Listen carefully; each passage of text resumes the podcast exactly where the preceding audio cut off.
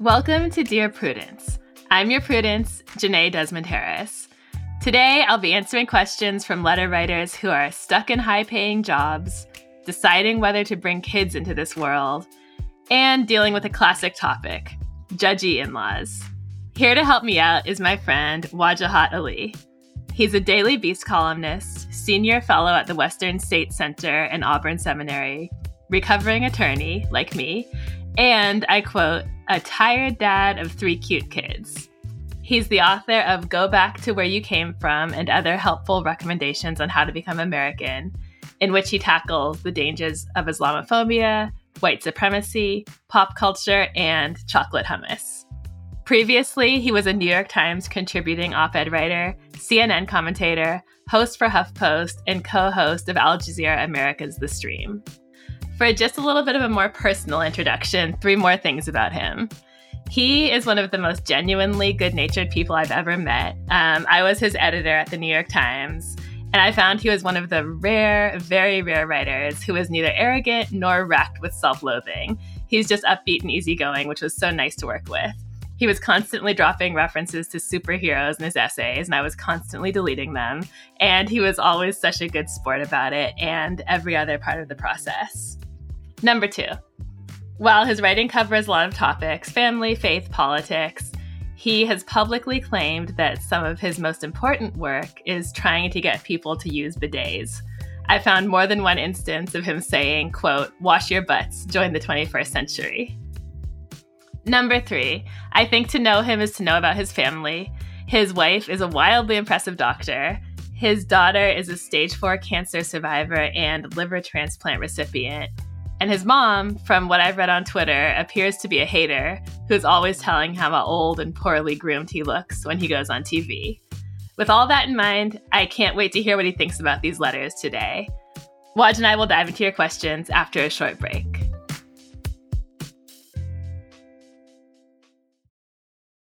This episode is brought to you by Visit Williamsburg. In Williamsburg, Virginia, there's never too much of a good thing. Whether you're a foodie, a golfer, a history buff, a shopaholic, an outdoor enthusiast, or a thrill seeker, you'll find what you came for here and more. So ask yourself, what is it you want? Discover Williamsburg and plan your trip at visitwilliamsburg.com. Welcome back. You're listening to Dear Prudence, and I'm here with Wajahat Ali. Hey, Waj. Hey, how's it going? I mean, honestly, if you're not washing your butt in the 21st century, I mean, come on now. Am I crazy? I'm not. I didn't say you were wrong. I mean, it's a totally legitimate point of view to have. And isn't it awesome that we uh, are using our law degree in such a wonderful way? Our, our parents must be very proud. I mean, how did we get here? Seriously, we're going to actually talk about that in one of these questions. Anyway, thank you so much for helping me today. And let's just go ahead and dive into our first letter worried but longing for a baby.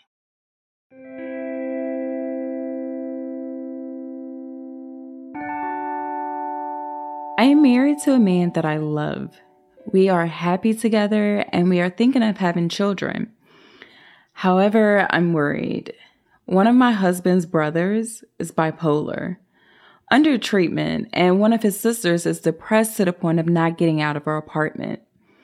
Unfortunately, she's against therapy and drugs and is refusing our help. My father in law has a long story of depression, and my husband underwent a period of depression that he successfully handled with therapy and drugs in a difficult phase of his life.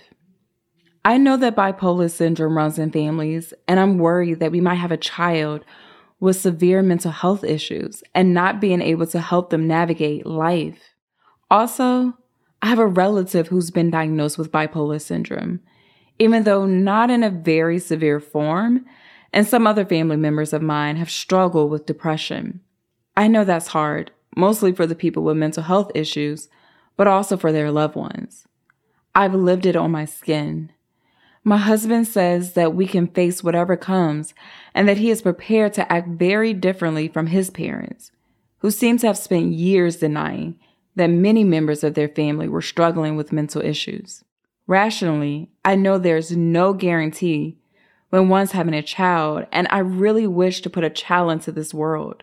I'm simply afraid I might not be well equipped Do you have any suggestions? Okay, so I have one. I'm only 10 months into this. You have three. You're way farther down the road. So tell me if you think I'm right. I think a great general rule is that if you're longing for a baby, have a baby, even if you have doubts. Mm. Um, and actually, I think this is what I told you when you asked me how motherhood was going. I think the hard parts are just about as hard as you imagine, and you've been through other similar hard things in life, but the good parts are just more amazing than you ever could have dreamed of. And I also think worrying is a good thing. Like sitting there and questioning whether you can handle whatever parenthood brings kind of shows that you're the kind of person who might be a good parent. But I don't know. Like I said, I'm new at this. What are your thoughts? Well, you say you're new at this, but you're a mama and uh, you're 10 months in and your baby's alive and thriving Mhm. and you love him and, uh, you know, you find so much joy uh, in their presence and in this new role that you have. And of course, women love to hear from a man uh, whether or not they should have babies, right? So, uh, I mean, that's the that's the perfect person that they want to hear from. Uh, but you know, we're three babies deep, so I'm seasoned, and there's a lot in that question. You know, the last part of it is, you know, when she's expressing some doubt. I agree with you. It's normal. Every parent that I know expresses worry and doubt. I mean, I remember when we had our first Jenée Ibrahim, I used to go check up on him to see if he was breathing. And my Mhm. wife's like, he's breathing. Just relax. I'm like, oh, I'm just, I'm just gonna check. And, and Yeah. then sometimes Sarah, and my wife, would be like, "Are you checking if our son's breathing?" And I would just lie. I'm like, I'm just, just turning on the light here. No, I was checking if he's breathing. And I think every parent has that worry. Am I going to be good enough? Am I going to be a good parent? Am I well equipped? Do I have the emotional bandwidth? Am I going to mess up this child? Mhm. And I, I'm glad that you said that that's a reflection that you care, the fact that you have that worry. So when it comes to that, don't worry. What you have written, it's clear to both me and Jenée that you really want a child. And you and your partner are willing to meet whatever challenges head on. And there's a second part of this, the deeper part of this, I think, is this fear where she is talking about this family history of mental health issues, right? Mhm. And I have obsessive compulsive disorder. My father has it. Mental health issues run also in my wife's family. There is something where there was a fear.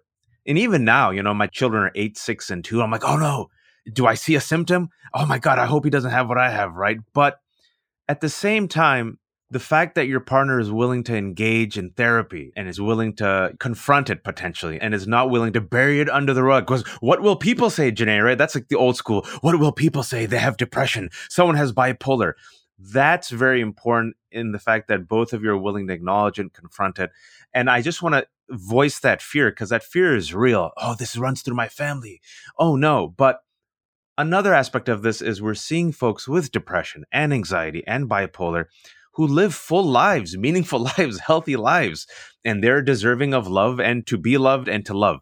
So it's one of those situations where I want to acknowledge that fear because I have gone through it myself because it runs through our family. But that is not enough to not indulge in your wish and joy to have children, in my opinion. Yeah. So, do you mind if I quote from something you've written about living with OCD? Please. So, you wrote in a piece for the New York Times um, most people wouldn't guess that I'm constantly tortured by disturbing thoughts. I've hosted live TV shows and given speeches in front of large audiences. During the LSAT, a few friends from college sat next to me because they said I had a calming energy. They had no idea of the internal storm always raging in my mind.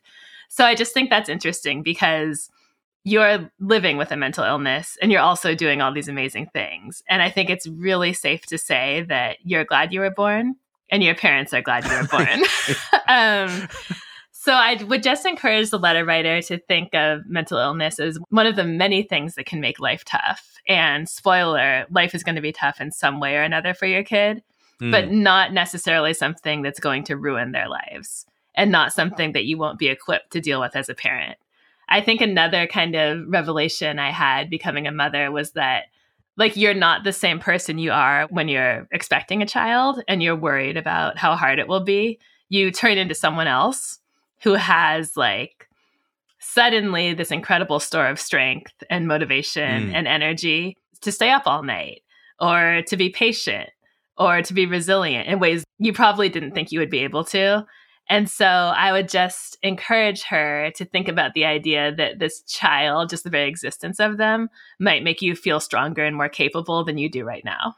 You know, myself included, most of my friends, when they were about to have kids, we were convinced that we would be terrible parents. Yeah. Uh, not that, that we wanted to be terrible parents, that we're like, oh my God, how, how can the universe give me a child? Does the universe not know who I am? And pretty much all across the board, the folks who really were worried ended up being really good parents who, like you said, found us a reservoir of strength that made them better people and better parents. The second thing I'll say, mm-hmm. and I can sense it just from her own words, is at the end of the day, having had three kids, all of them are alive, knock on wood, and happy. A kid just like most people, all they really need is love and attention. And if you're willing to give that kid love and attention, that ends up being the fuel, really, that creates a healthy, confident human being who knows and feels that the universe and people in it love him and her, right? So if you're willing to give that love, and it seems that this person has so much love to give, then I feel very confident that you will be an amazing mother who will nurture and love a child and bring them up in this world to be a good human being. I do too. So, not to dismiss your concerns, they're real. Not to say that it will be easy, but bottom line, go for it. Have the kid.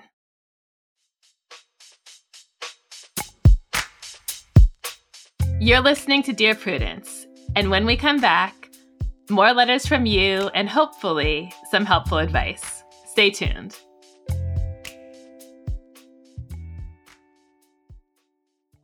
The best way to learn a language? Immersion, living where the language is spoken and using it every day. But if that's not in the cards this year, you can still learn a language the second best way, and that's with Babbel. I love how easy it is to use. And as a person who can be really self conscious about making mistakes, I love that I don't have to actually talk to a real human while I'm still working on my vocabulary and my accent.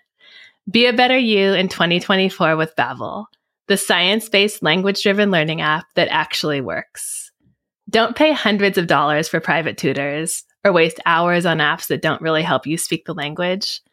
Babbel's quick 10-minute lessons are handcrafted by over 200 language experts to help you start speaking a new language in as little as 3 weeks. Babbel's designed by real people for real conversations. Babbel's tips and tools are approachable, accessible, and rooted in real-life situations. They're delivered with conversation-based teaching, so you're ready to practice what you've learned in the real world. Babbel has over 16 million subscriptions sold Plus, all of Babbel's 14 award-winning language courses are backed by their 20-day money-back guarantee. Here's a special limited time deal for our listeners. Right now, get 55% off your Babbel subscription, but only for our listeners at babbel.com slash prudie. Get 55% off at babbel.com slash prudie, spelled B-A-B-B-E-L dot com slash prudie. Rules and restrictions may apply. When you need mealtime inspiration, it's worth shopping Kroger, where you'll find over 30,000 mouthwatering choices that excite your inner foodie. And no matter what tasty choice you make, you'll enjoy our everyday low prices, plus extra ways to save, like digital coupons worth over $600 each week. You can also save up to $1 off per gallon at the pump with fuel points. More savings and more inspiring flavors make shopping Kroger worth it every time. Kroger, fresh for everyone. Fuel restrictions apply. Can't get enough Dear Prudence? Then you should definitely join Slate Plus, Slate's membership program. You'll get to hear me answer an extra question every week just for members. With your subscription, you get ad free listening across the Slate network and unlimited reading on the Slate site, including all Dear Prudence columns, past and present. Go to slate.com forward slash Prudie Plus to sign up. It's just $15 for your first three months. Again, that's slate.com forward slash Prudie Plus. Welcome back to Dear Prudence. I'm here with my guest, Wajahat Ali, to answer your letters. Okay, here's our next question. It's titled NIMBY in My Backyard.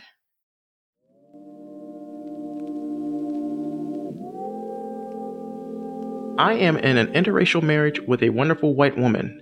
I am Southeast Asian and an immigrant. Although I did come to the US as a child, I am pretty westernized. My in laws are what I would call well intentioned liberals.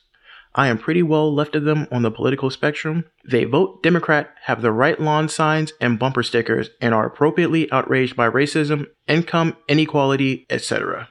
They are both very well educated and have come from generational money. To be fair, just two generations of some wealth. And just so I'm clear, they truly seem genuine about their social and political stance, although I have always gotten the sense that they think of themselves as saviors or rescuers of poor immigrants. They are also easily part of the 1% from a wealth and income perspective. I bring this last part up because I grew up pretty poor and my family never had much money. But me and my siblings all worked very hard, and we are generally living the American dream, and that we are all better off than my parents. The problem is that my in laws don't seem to see my parents as equals and often seem contemptuous towards them. My parents worked low paying manual jobs so they don't have fat 401ks or investments in index funds and the like. So my siblings and I often help them financially, which seems perfectly normal to most Asians, but my in laws see this as a failing on my parents' part. My wife sees this too and it bothers her. She has tried to gently ask her parents to hear what they're saying, but they just dismiss her feelings as being invalid. I have mostly tried to not get into it with them because I'm not sure saying something more overtly will help them, but maybe it would. How do you think I should deal with this? Keep the peace by not engaging or try and get them to at least see how this makes me feel?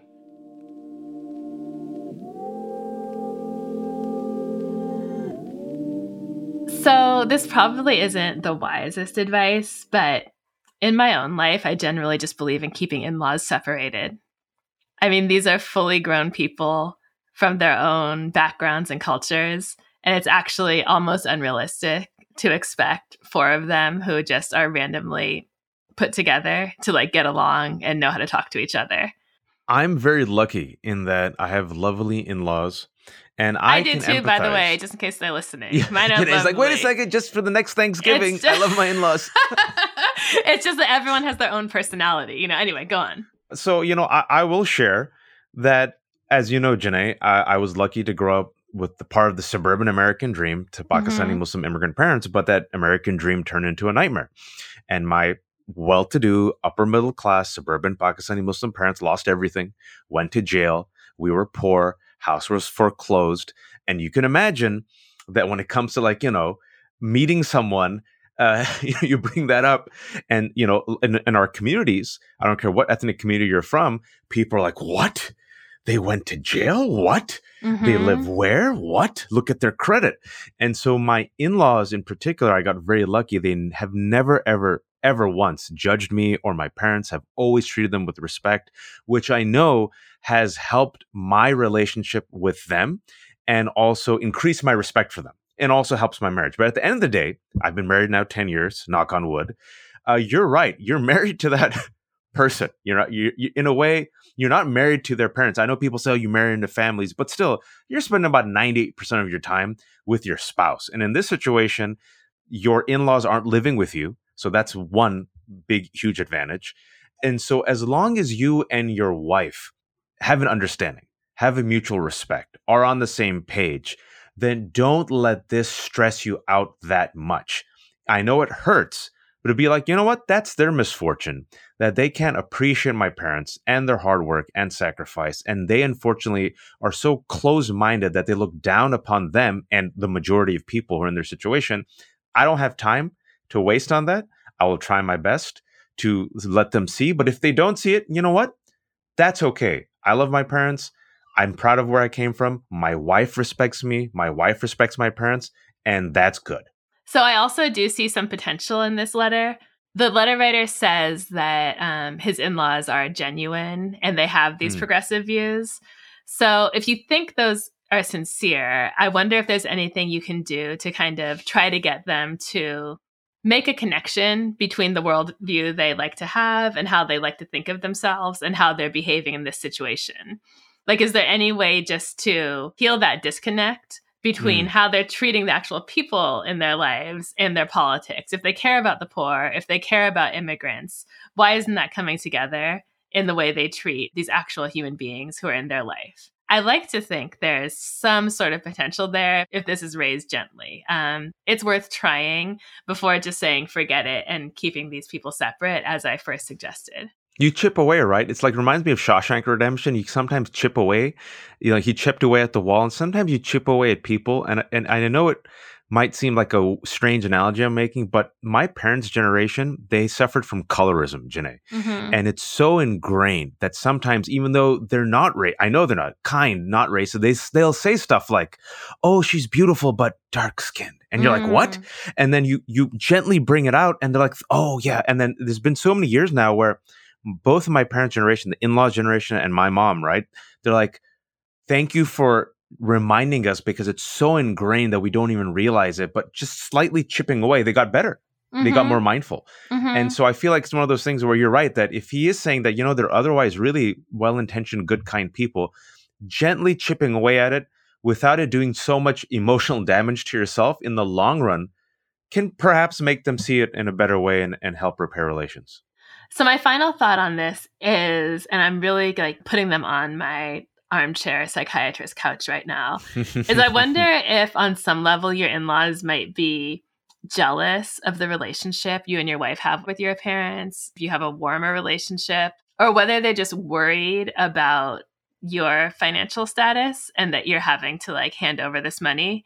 I wonder if there's anything you could do to sort of reassure them or ease their mind that one, you and your wife are fine and that you're happy to give this support and it's something you've worked into your life and two that it doesn't mean that you love um, your parents more than you love them. It's just a relationship that's structured differently.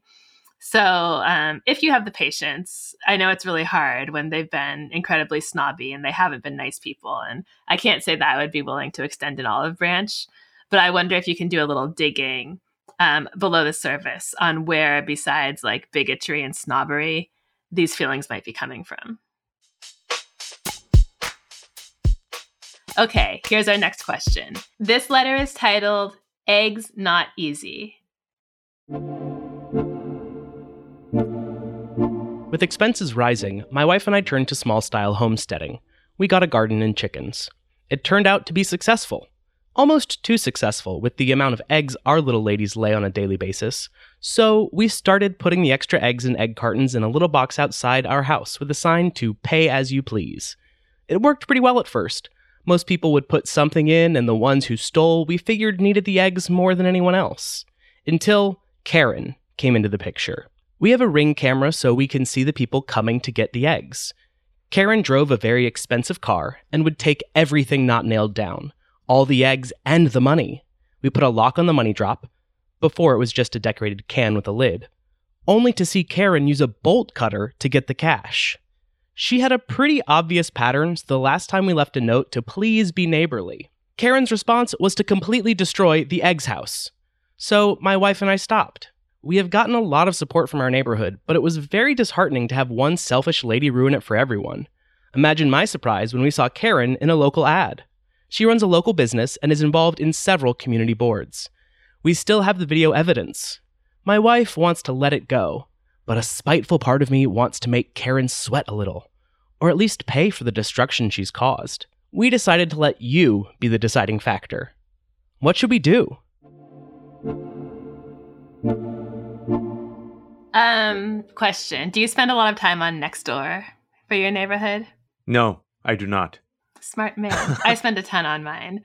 And all it is these days is people sharing um, ring camera footage of Amazon package thieves. Oh, That's all it the is. the worst. Um, they share the video and everyone says, such a shame that this happened. I'm so sorry. this is what happens when you defund the police. Like this is the conversation. I mean, it's re- it's absolutely ridiculous. So this seems like it's an incident out of my neighborhood next door, except that this isn't like a neighbor being unneighborly. This is a criminal. That's right. I mean, why would you not um, dox this woman? Do whatever. I mean, I don't know why you would have any hesitation in like sharing the video, calling her out, posting whatever you want to about her. Um, she's a terrible person. And I wonder, is she getting leeway here? Because I assume from the name, she's a white woman and she's in a nice car. Because I have a feeling if some guy came to your porch in like a hoodie you know, skulking around looking dangerous, you would have just called the police. I'd be in, I'd be the first person who'd get like a 10 year sentence for destroying Right. an egg house. I feel like these are the people who have written the letter are so nice and I'm all for being good neighbor and for forgiveness, but think about the next egg house. This Karen will destroy somebody else's egg house. This Karen will destroy other people's innocent eggs. So I feel like based on what you have described, this is a criminal. Like this person owes you damages. This person not only ruined it for you, but she ruined it for She the took the community. money. She took and the she money. took the money. This is like a beautiful microcosm of the self-destruction of white supremacy. Like right here in this one example, like ruining it for herself and for Hmm. everybody else, and getting away with it. And the person of color says, "Eh, Oh. I'll forgive you." but it's like you know, you know, sometimes you need to hold it accountable. Mm. I feel like you know this Karen. She's a public person. Your local community deserves to know what she did. The fact that she's a thief, the fact that she stole your eggs, the fact that she destroyed your egg house, and the fact she ruined this goodwill that you decided to dispense for your community just because she was upset that you called her out. I'd go Arya Stark on her. That's me, Jenée. No, I completely agree. I mean, this isn't someone who was caught on camera like forgetting to clean up a little bit of their dog poop or putting their dog poop into your recycling or one of those other like neighborhood bad actions. This is an actual criminal who's stolen your actual money. Um, I actually don't know why I picked this letter because there's no real dilemma here, right? Yeah, there's no dilemma. The, the, the fact that they're just so nice, they're like, hey, should we though? It's not spite. So to answer your spouse's question, it's not spite. Uh, you're not being spiteful. It, it's it's accountability it's self-respect. and self respect, and also to help protect your community. I mean, she really could be. I mean, she's uh, this obviously is a woman with problems, right? Um, she doesn't need to be doing this. I answered this one question a while back that everyone got mad at me about, which was about someone's boyfriend not paying for like an avocado here and there at self checkout, and I was like, I don't really care. And everyone said, Oh my God, you have to care. He's stealing from all of us. He's like ruining society and stores are going to raise prices. I mean, this is seriously a situation where she could go, I mean, she could go steal something from someone who really can't afford to lose it. The woman's got to be stopped. She, yeah, she's a she's a menace. This menace has to be stopped. Get her.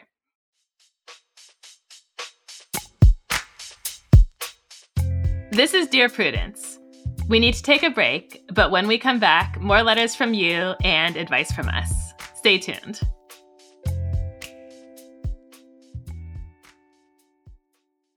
This episode is brought to you by Progressive Insurance. Hey, listeners, whether you love true crime or comedies, celebrity interviews, news, or even motivational speakers, you call the shots on what's in your podcast queue, right? And guess what? Now you can call the shots on your auto insurance too. Enter the Name Your Price tool from Progressive. The Name Your Price tool puts you in charge of your auto insurance by working just the way it sounds.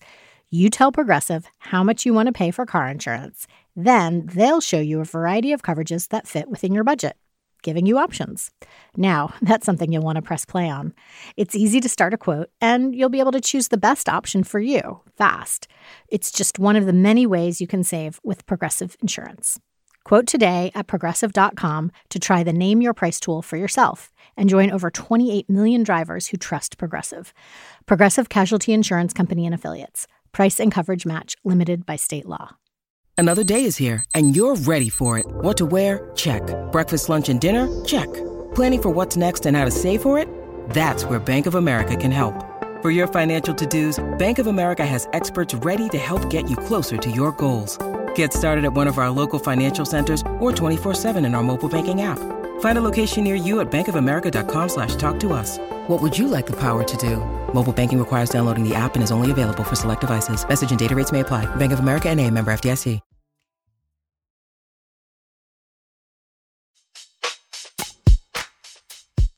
Okay, this is our last question for today.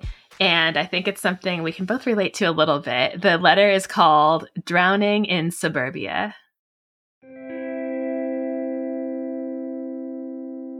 I have worked in big law partnered with a close family member for 15 years. The work is extremely stressful, boring, and my body is actually breaking down. The people I work with have vastly different values. Think brown children deserve to be in cages. I desperately want to quit, but I have no clue what I would do that I would enjoy or even make up a third of my salary given my location. I also deeply love the family members I work with and don't want to disappoint them. I also take care of a disabled family member and need a decent income. Please help.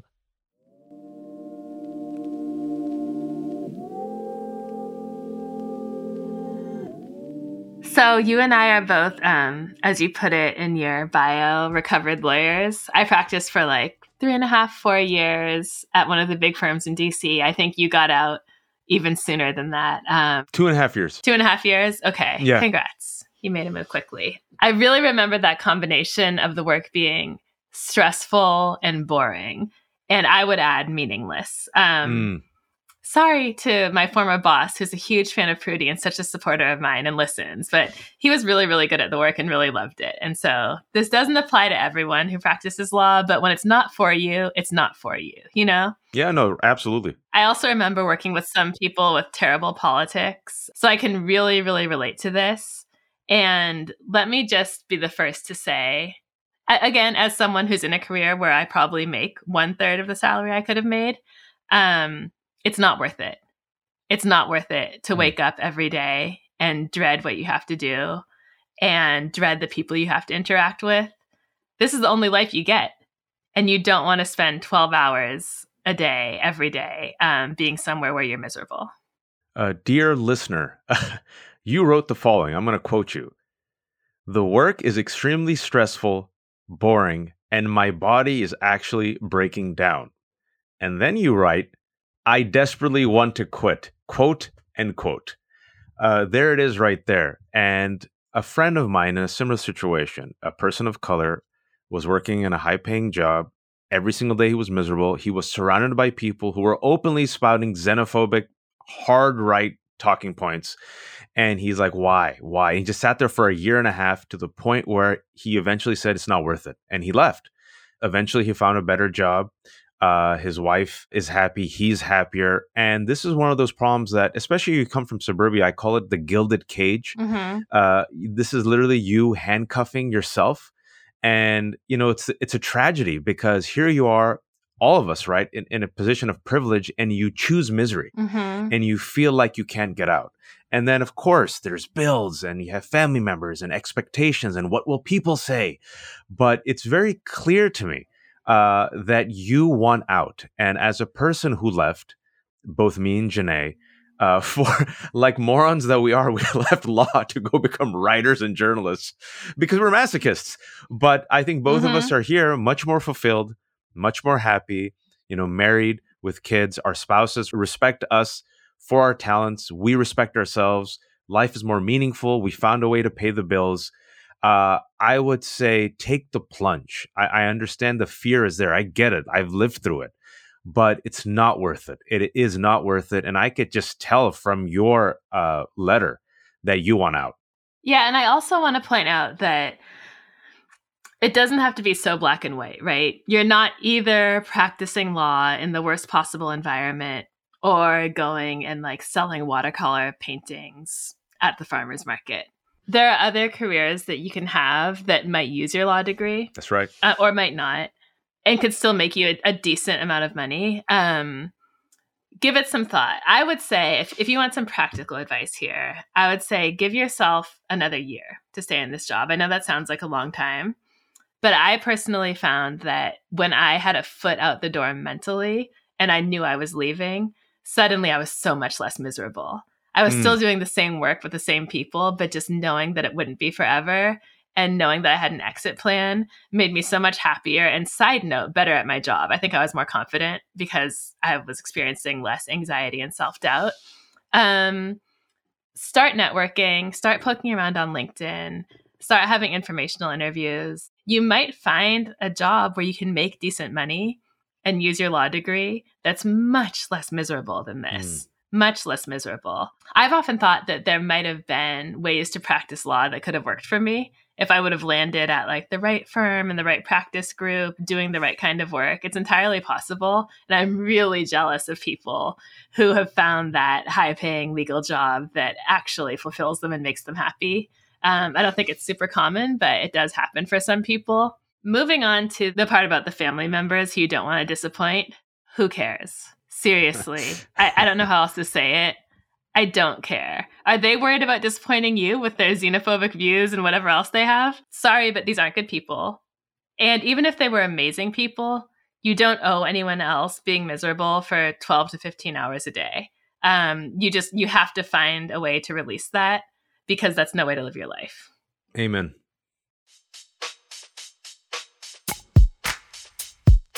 Okay, those are all the questions we have for this week. I really hope we've been helpful.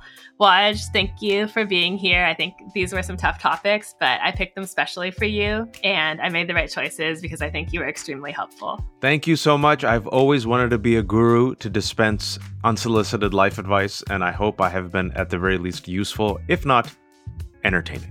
If you haven't already, go read Wajahat's memoir, Go Back to Where You Came From, and other helpful recommendations on how to become American.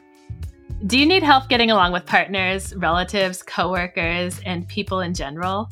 Write to me. Go to slate.com forward slash Prudie. That's slate.com forward slash P R U D I E. The Dear Prudence column publishes every Thursday. And you can also join us for Dear Prudie live chat on Mondays at noon Eastern. If you'd like to hear your question answered on the podcast, we're looking for letter writers who would be comfortable recording their questions for the show you can stay anonymous. Dear Prudence is produced by Sierra Spragley Ricks. Editorial help from Paola de Verona. Daisy Rosario is senior supervising producer, and Alicia Montgomery is Slate's VP of audio. I'm your Dear Prudence, Jenée Desmond Harris. Until next time.